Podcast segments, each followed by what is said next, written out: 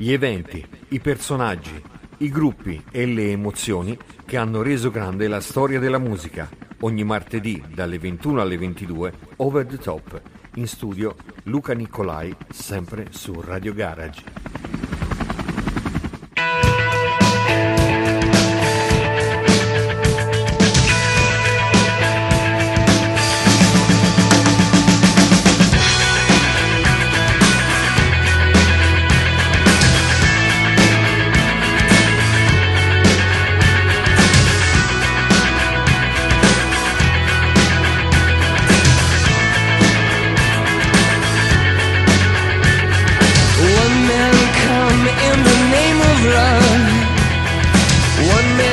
Dei due sentieri scelsi il meno battuto per non scoprire in punto di morte che non ero vissuto. John Keating, L'attimo fuggente, 1989. Quando il mondo giunse al 31 di dicembre del 1979, molti giovani tirarono le somme di quello che era stato uno dei decenni più duri del secondo dopoguerra, gli anni 70. E molti avevano delle grandi incognite per il futuro perché lasciò delle grandi cicatrici. Tutto era caratterizzato da proteste sociali, tensioni, stragi, crisi economica. Ma per comprendere meglio questo decennio e anche il futuro bisogna tornare ancora più indietro, agli anni 60. Il grandissimo Jimi Hendrix, il 18 di giugno del 1967, salì sul palco di Monterey e incendiò la sua chitarra per denunciare il capitalismo americano e il conformismo dell'epoca. E il 68 innescò tutto. Improvvisamente tutto quel benessere e la crescita illimitata si bloccarono. Il mondo si trovò diviso profondamente in due blocchi, l'Ovest e l'Est, che non comunicavano fra di loro, conditi dall'ideologia di destra e di sinistra, che causava semplicemente problemi alla nostra società, perché l'ideologia, se seguita male, può essere sbagliata e può portare a una strada senza ritorno. La cosa che diede un maggior risalto a quel periodo era la consapevolezza dei giovani di dover lottare per i propri diritti, come i diritti per il lavoro, per una società più equa e il femminismo che stava prendendo strada in quegli anni, perché era importante negli anni 70 per tutti essere uguali, identici a livello morale, sociale ed economico e salariale.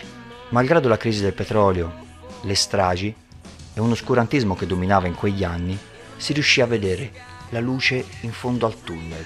Già perché non sempre tutti i sacrifici, anche negativi, portano ovviamente a un percorso di buio, di negatività, di oscurantismo. No, tutta quella fatica fatta negli anni 70 portò a una positività eccezionale nel decennio successivo e il mondo imparò a conoscere gli anni 80. Qui Radio Garage con il vostro Luca Nicolai ad Over the Top. Buonasera a tutti.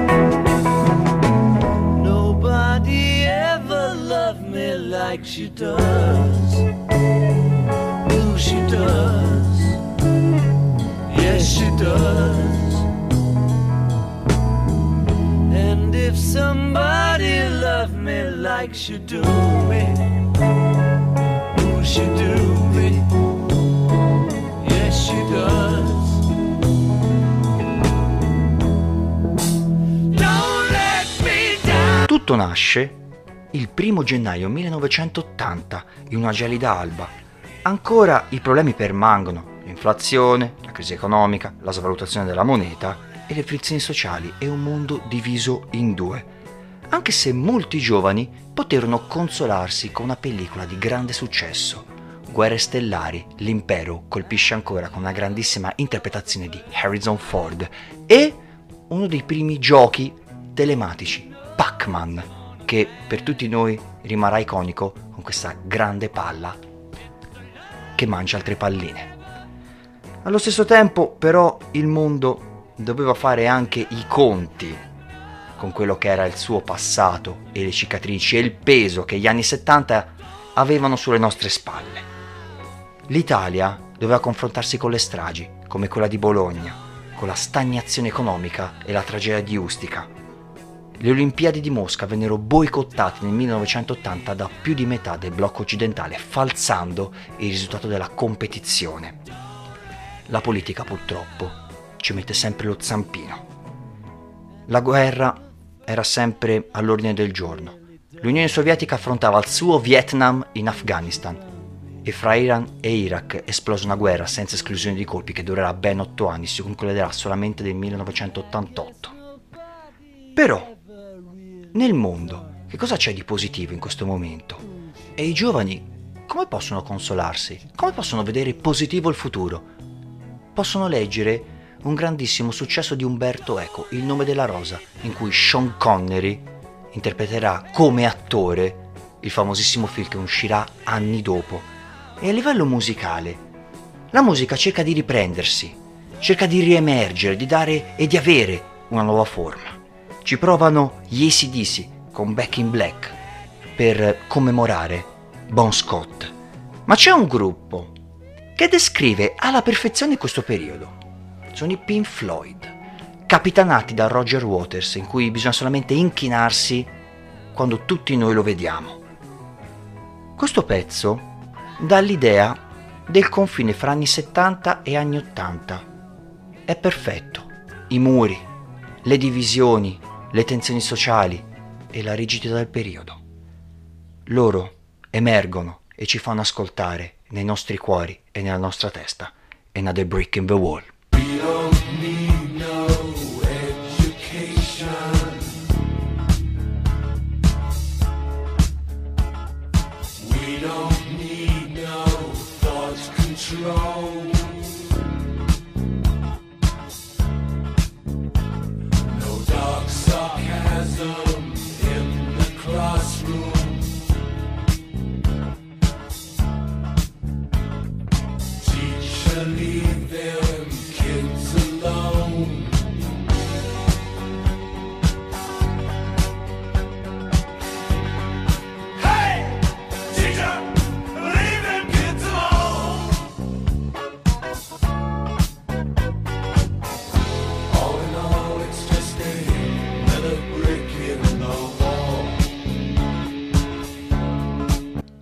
1981 si aprì con lo scontro fra l'Ira e Margaret Thatcher, la Lady di Ferro.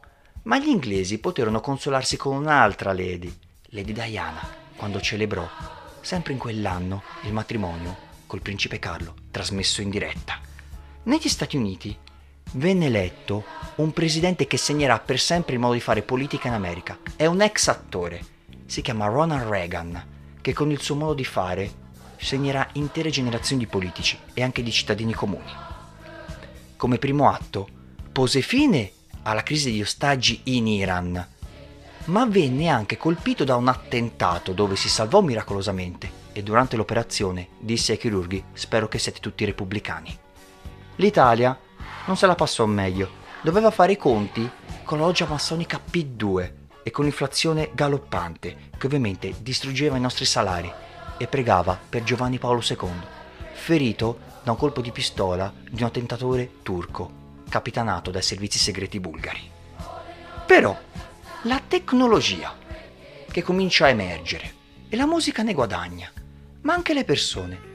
In primis venne creato il primo personal computer, l'IBM, e iniziò lo scontro fra Bill Gates e Steve Jobs, due grandissime colonne della tecnologia che ancora oggi, solamente uno purtroppo, continua a dare lezioni su come si fa imprenditoria e lavoro. La musica sta guadagnando dall'invenzione dei sintetizzatori e tutti i gruppi decidono di utilizzarli anche in modo massiccio, anche in modo esagerato, come Queen con Great Hits o Phil Collins con Face Value e Rolling Stones con Tattoo You. Malgrado l'invenzione dei sintetizzatori, è un pezzo classico a dominare quel periodo. È bellissimo, dolce, melodico. È cantata da Diana Ross e Lionel Richie, che apriva il tema dell'amore e lo amplificava a livelli estremi. era rilassante per un anno da incubo, senza fine, con Endless Love. My love, there's only you in my life, the only thing that's right. My first love, your every breath that I take, your every step I make. And I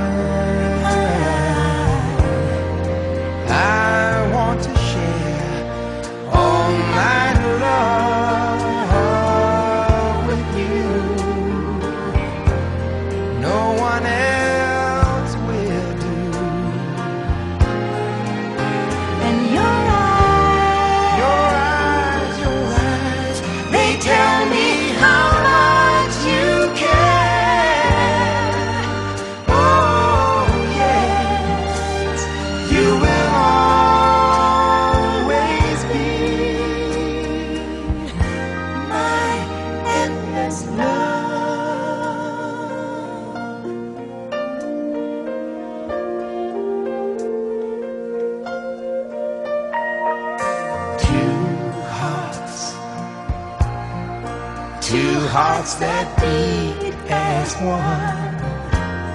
Our lives have just begun. È il 1982 e il mondo provò a dare una sterzata e ci furono cinque film che aiutarono in questo. E.T. l'extraterrestre, Rocky 3, Rambo, Conan il Barbaro e Blade Runner. Tutti improntati sulla lotta, ma anche sulla simpatia. Il mondo però doveva ancora combattere doveva provare a contenere la guerra delle Falkland Malvinas tra il Regno Unito e l'Argentina e l'invasione del Libano da parte di Israele. L'Italia affrontò la morte del generale Carlo Alberto dalla Chiesa e l'arresto di Licio Gelli.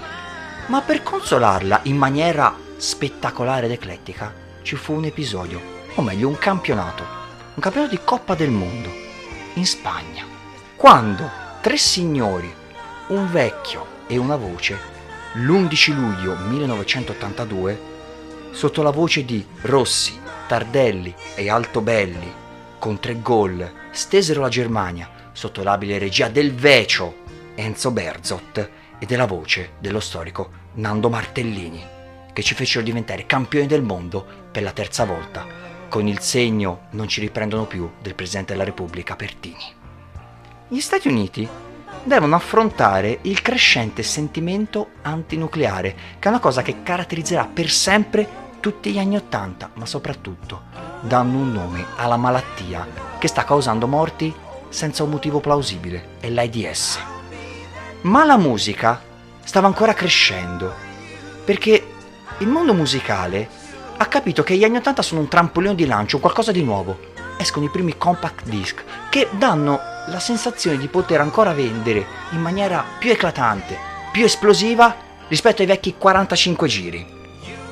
E in tutto questo ci fu un artista, capitanato dal suo padre putativo Quincy Jones, è un re, è il re del pop, si chiama Michael Jackson, che con la sua thriller diventerà l'album più venduto della storia della musica. Ma per tornare a questo anno, all'82, alla lotta e alla fermezza, c'è un'altra canzone che lo ha caratterizzato. Si rifà al film Rocky 3, quando Rocky Balboa dovette affrontare Clubber Lang. E Apollo Creed, che era stato avversario negli altri due film, per motivarlo, gli disse: Quando tu combattesti contro di me, avevi gli occhi della tigre.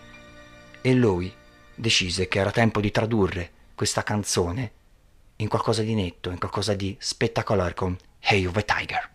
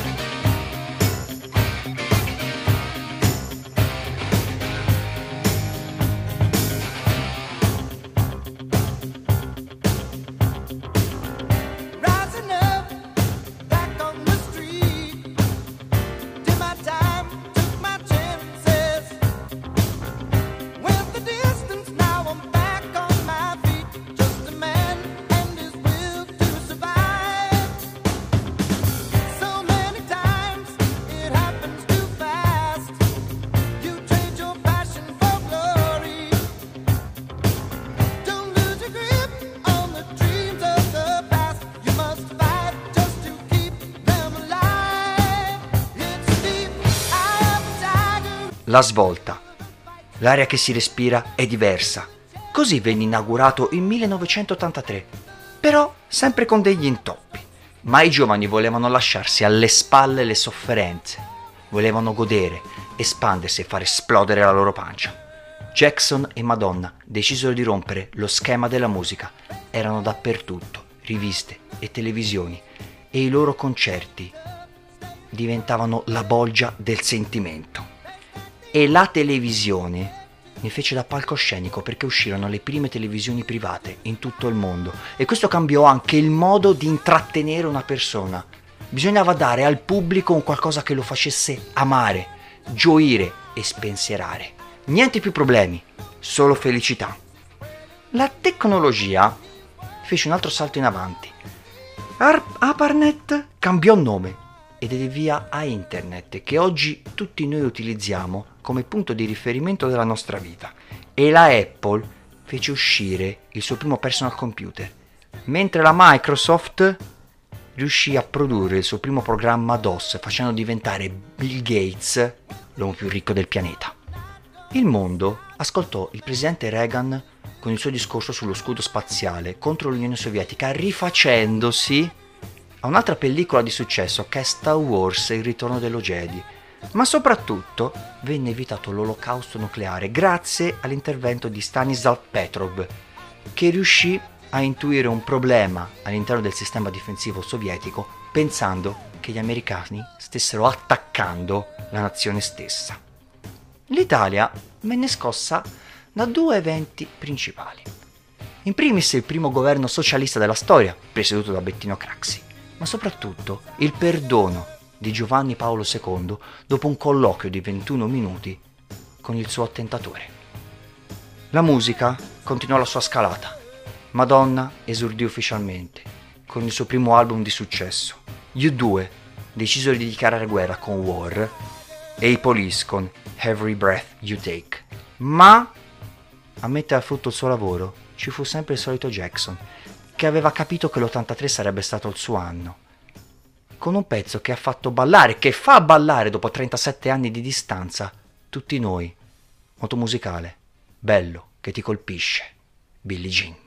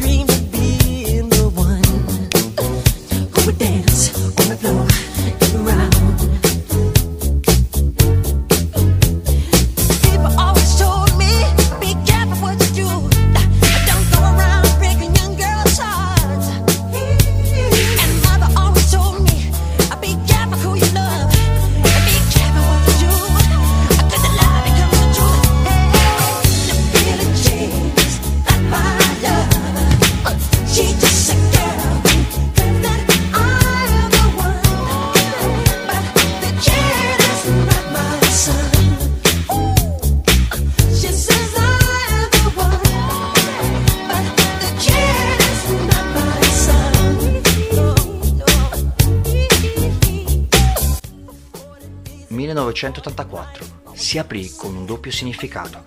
Da una parte si riferisce al romanzo di George Orwell e dall'altra parte all'anno stesso e divenne dominante in Italia per la consacrazione delle reti Fininvest e di tutto quello che portò nella televisione commerciale. Ma il nostro paese dovette fare i conti con un nuovo pericolo, la mafia, ma aveva due difensori, Falcone e Borsellino. Purtroppo la politica mise il suo zampino nello sport. Ci troviamo a Los Angeles e le Olimpiadi vennero questa volta boicottate dal blocco est. Andando oltre quel significato di fratellanza e di sorellanza di cui le Olimpiadi, dalla sua fondazione, vogliono portare, vogliono semplicemente essere. La Thatcher continuò con il suo braccio di ferro con l'ira e il mondo cominciò a interessarsi di nuovo allo spazio perché la competizione fra l'est e l'ovest si fece più interessante anche a livello tecnologico. Da una parte i russi, con le loro stazioni spaziali, le primissime, come la Soyuz o la Mir, mentre gli Stati Uniti mandavano quasi di routine, come se fosse una cosa di tutti i giorni, gli Space Shuttle, navette riutilizzabili di cui sentiremo un gran parlare. Al cinema tutti noi possiamo solamente gioire della presenza di Harrison Ford in Indiana Jones, quando ci insegna come trovare i tesori all'interno di un tempio maledetto. La musica decide ancora di elevare il suo livello. I Queen sfondarono con l'album The Works, poi Van Allen, che decisero di dare un salto con Jump e rendere l'anno un qualcosa veramente di incredibile. E Purple Rain a farne la cornice. Ma per cercare di dare un vero senso a questo anno c'è un altro artista. Si chiama Bruce Springsteen, è un italo-americano. L'84 per gli Stati Uniti è stato un anno d'oro. Reagan venne rieletto vincendo a mani basse col più largo scarto di sempre per il Partito Repubblicano le elezioni. Era addirittura spalleggiato da personaggi come Jackson stesso. Ma Bruce Springsteen decise di scrivere una canzone per questo patriottismo ritrovato.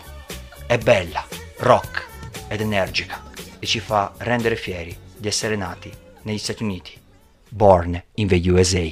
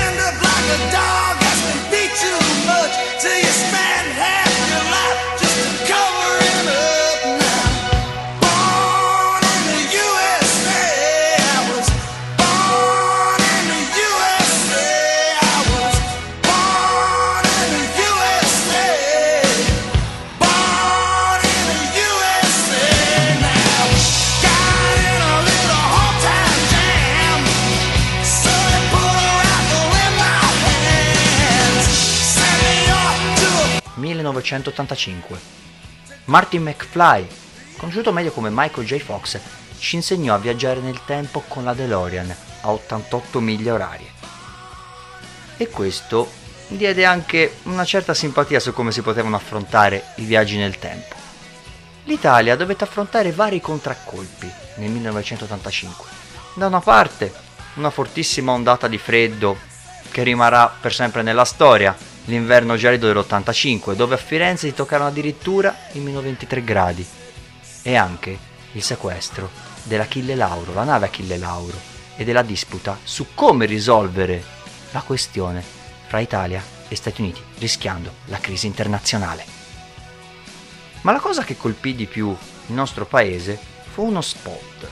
Come sfondo il Duomo di Milano e la bevanda, il cocktail Martini che simboleggiava un nuovo modo di essere del bel paese, la Milano da bere.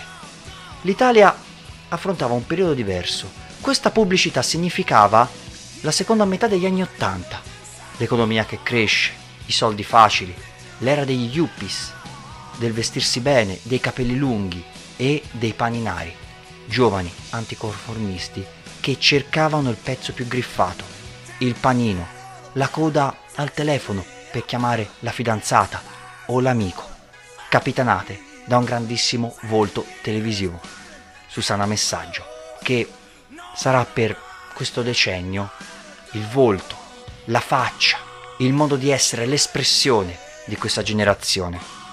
Purtroppo lo sport rimarrà segnato dalla tragedia dell'Eiser nella finale di Coppa Campioni fra Liverpool e Juventus, dove morirono 39 persone a causa degli hooligans inglesi. Il vento del cambiamento cominciò a soffiare, dall'est questa volta, quando a capo del Soviet Supremo, che era l'organismo massimo dell'Unione Sovietica, venne eletto Mikhail Gorbaciov. Lui iniziò una scossa tellurica pazzesca nell'est Europa, in tutto il patto di Varsavia. Iniziò il dialogo dopo anni con l'Ovest, ma allo stesso tempo fu la pietra miliare per, la, per l'inizio della fine dei regimi comunisti dell'Est. La musica nell'85 trovò una consacrazione divina. Da una parte Madonna continuò con Like a Virgin il suo percorso musicale. Whitney Houston illuminò il mondo con la sua grandissima voce e Sting decise di ritornare in cabina di regia e di dire come si fa musica con The Dream of a Blue Turtles. Ma è un evento che ha segnato la storia. È il 13 luglio 1985. Siamo in due città, nel vecchio continente, a Londra e a Filadelfia, per un evento, il Live Aid, per aiutare l'Etiopia ad affrontare una delle più grandi carestie della storia. Il Live Aid era stato concepito come un evento di grandissima portata, iniziato con molte difficoltà, ma poi è entrato nella storia. E gli artisti americani decisero che era tempo di comporre una canzone dove tutti noi ci sentivamo rappresentati, dove noi eravamo un mondo, tutti uniti, insieme, fratelli e sorelle. We are the world.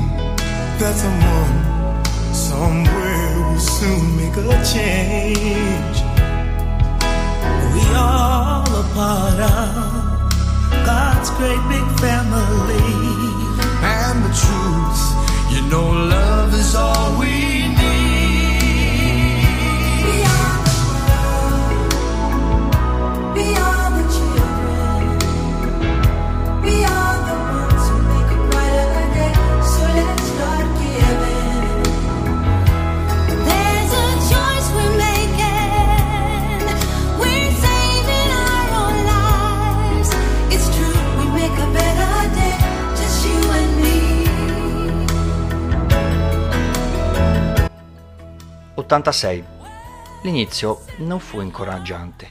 Esplose lo Shuttle Challenger, una delle punte di diamante della NASA, e Ronald Reagan pronunciò un discorso indimenticabile alla Casa Bianca, dicendo To touch the face of God.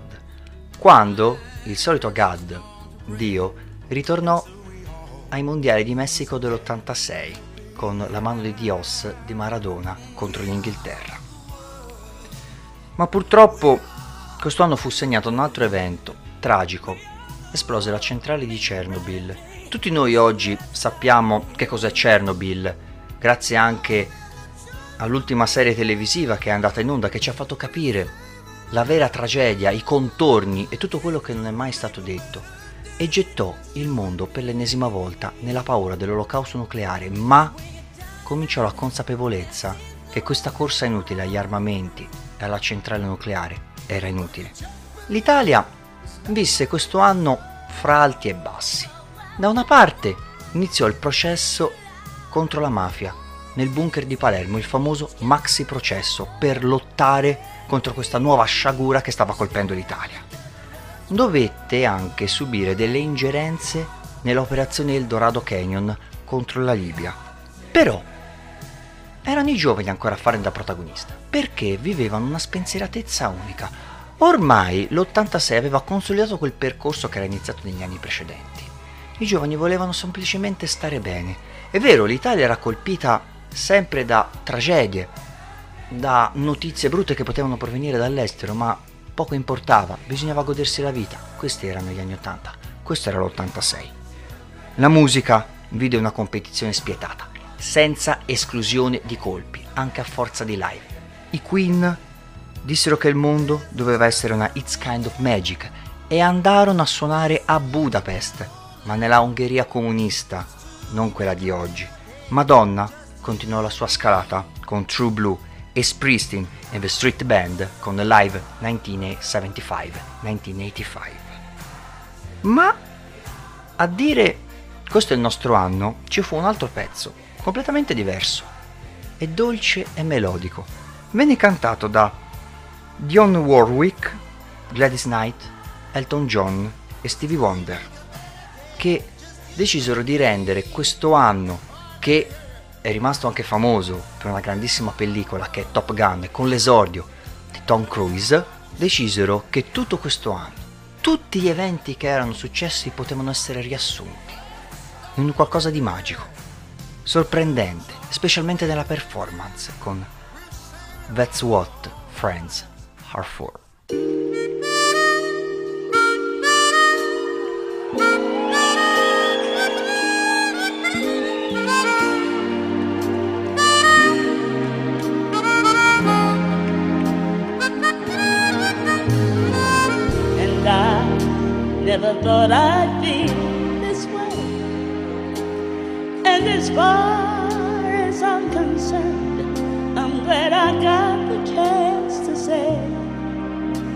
That I do believe I love you.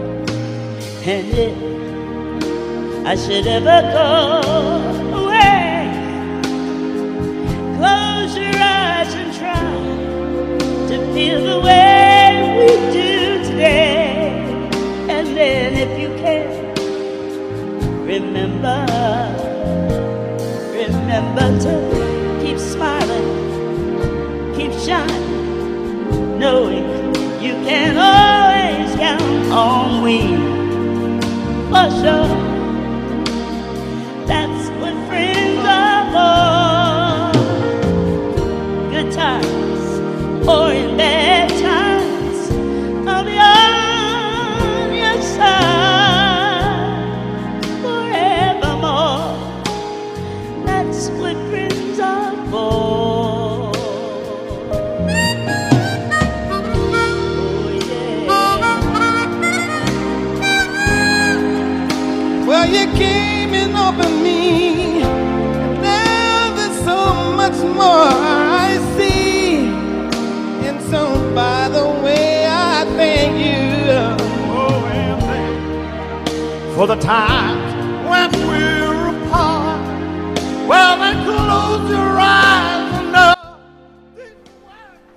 1987.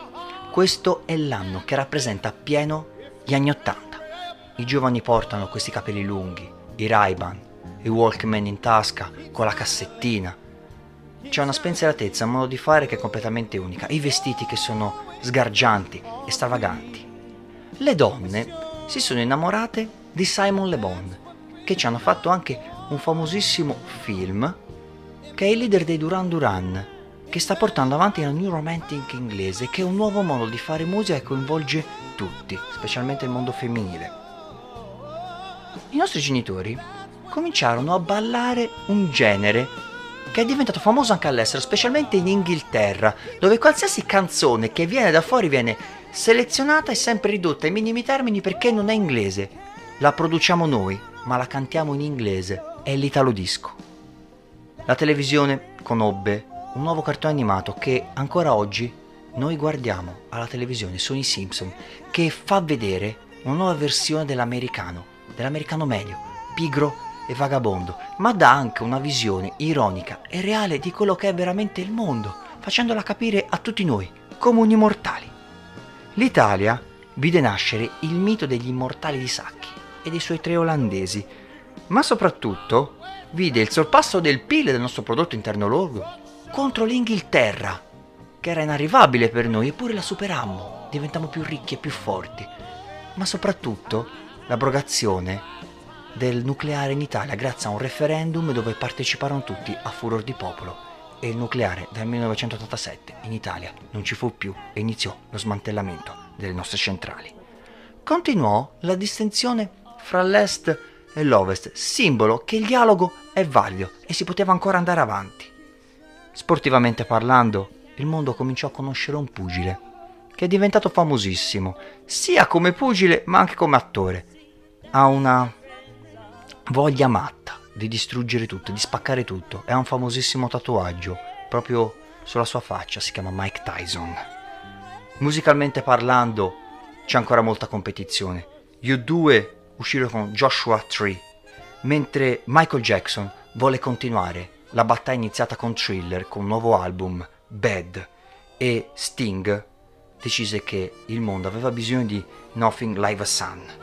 Ma a dire comando io quest'anno è un altro pezzo, scritto da Bon Jovi.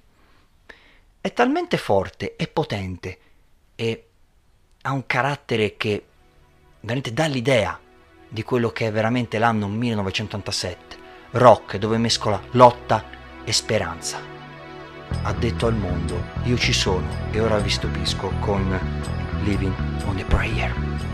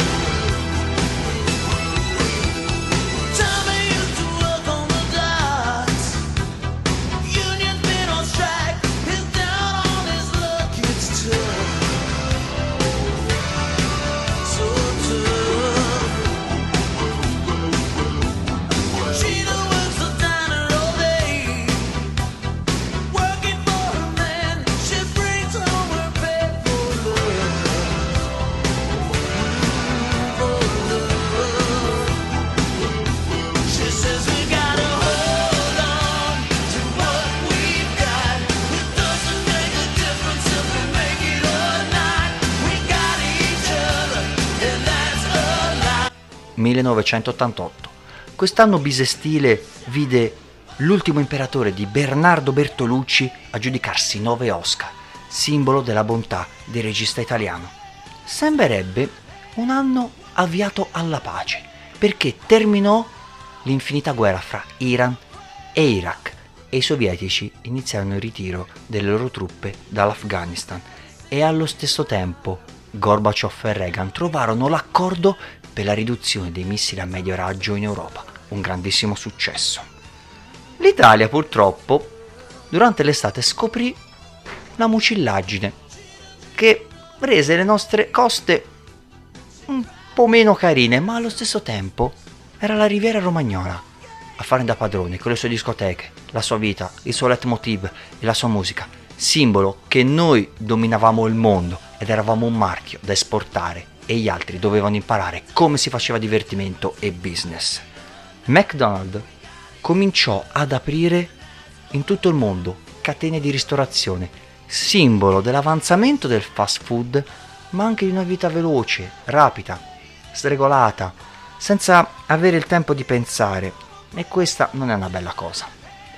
La Juventus celebrò una grandissima cosa, fu il primo club ad aggiudicarsi tutte le competizioni possibili nella storia del, dello sport e riuscì ad ottenere dalla UEFA una targa commemorativa a simboleggiare che la Juventus era sempre lì, malgrado gli anni di crisi che stava affrontando in quel fine decennio.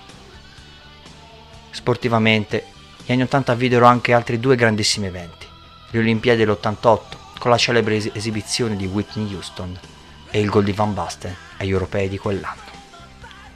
Gli artisti continuano a darsi battaglia, ma cominciano ad emergere nuove forme di musica, specialmente nel rap e nel pop.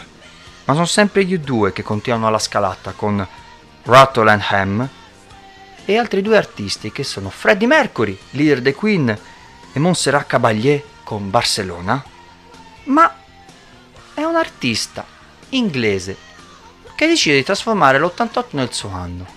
Aveva fatto parte di un altro gruppo che era famosissimo alla metà degli anni 80, che erano gli Wham.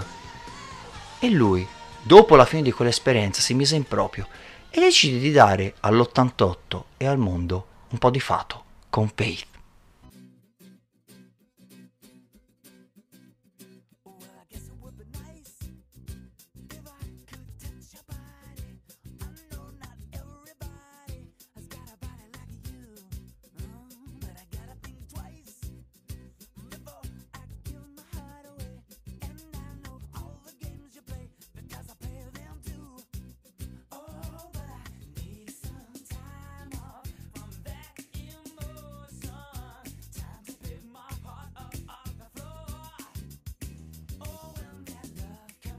«1989, l'atto conclusivo.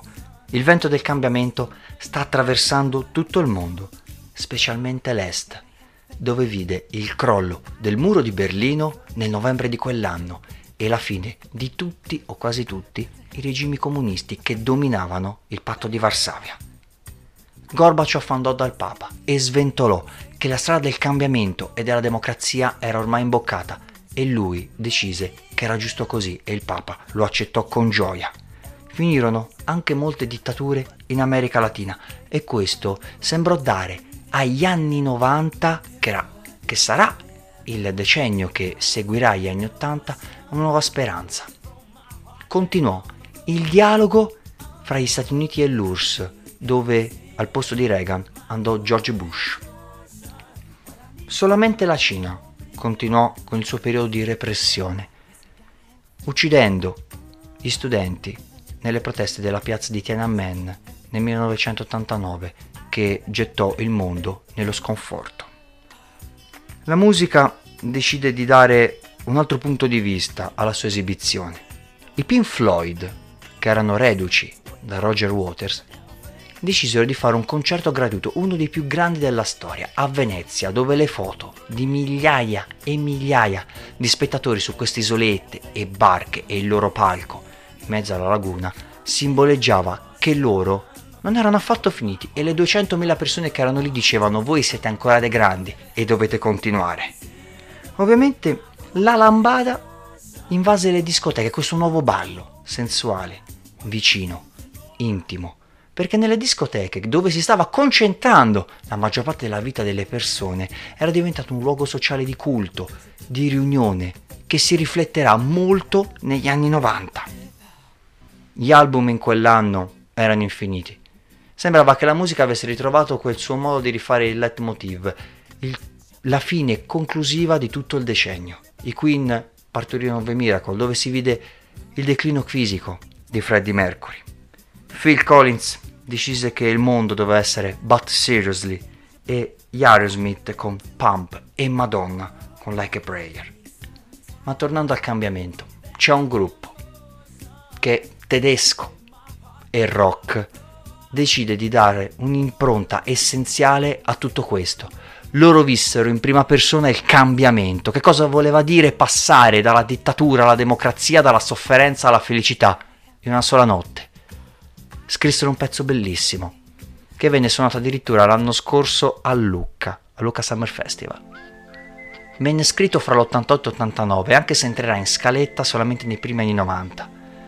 Ma è bello riproporlo, perché dà l'idea di quello che successe. Questo pezzo non ha bisogno di spiegazioni, bisogna mettersi a sedere e sentirlo, con gli accendini in mano, perché alcune volte il vento del cambiamento è wind of change.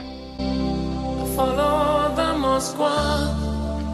Down to Gonky Park, listening to the wind of change.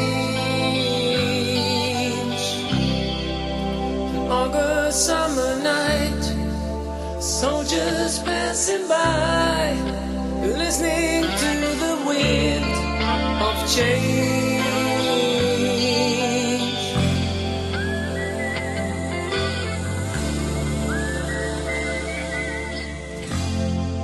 Anni 80. Che decennio.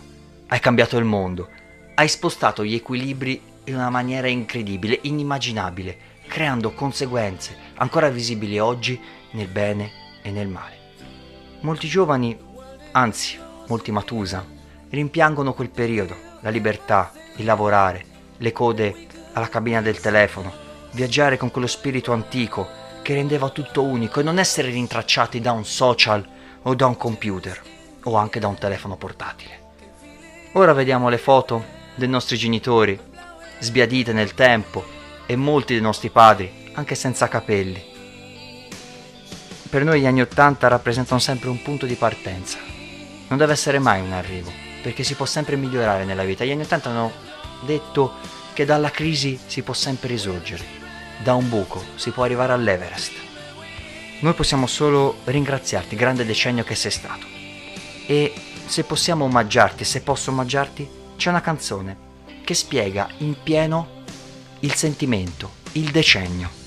È scritta dai Queen, con l'istrionico Freddie Mercury e la sua band, che per un certo periodo venne anche censurata negli Stati Uniti dove NTV preferiva trasmettere i White Snake, White Snake e White Snake a causa di una censura, secondo me anche ingiustificata, sull'umore inglese e sul modo di far musica dei Queen, che in realtà spiegava sempre in modo alternativo i problemi ma anche la soluzione, perché bisogna sempre dare e vedere la luce in fondo al tunnel, nella rottura e nella libertà con I Want to Break Free. Qui il vostro Luca Nicolai, Radio Garage con Over Top. Ciao a tutti, alla prossima! I want to break free.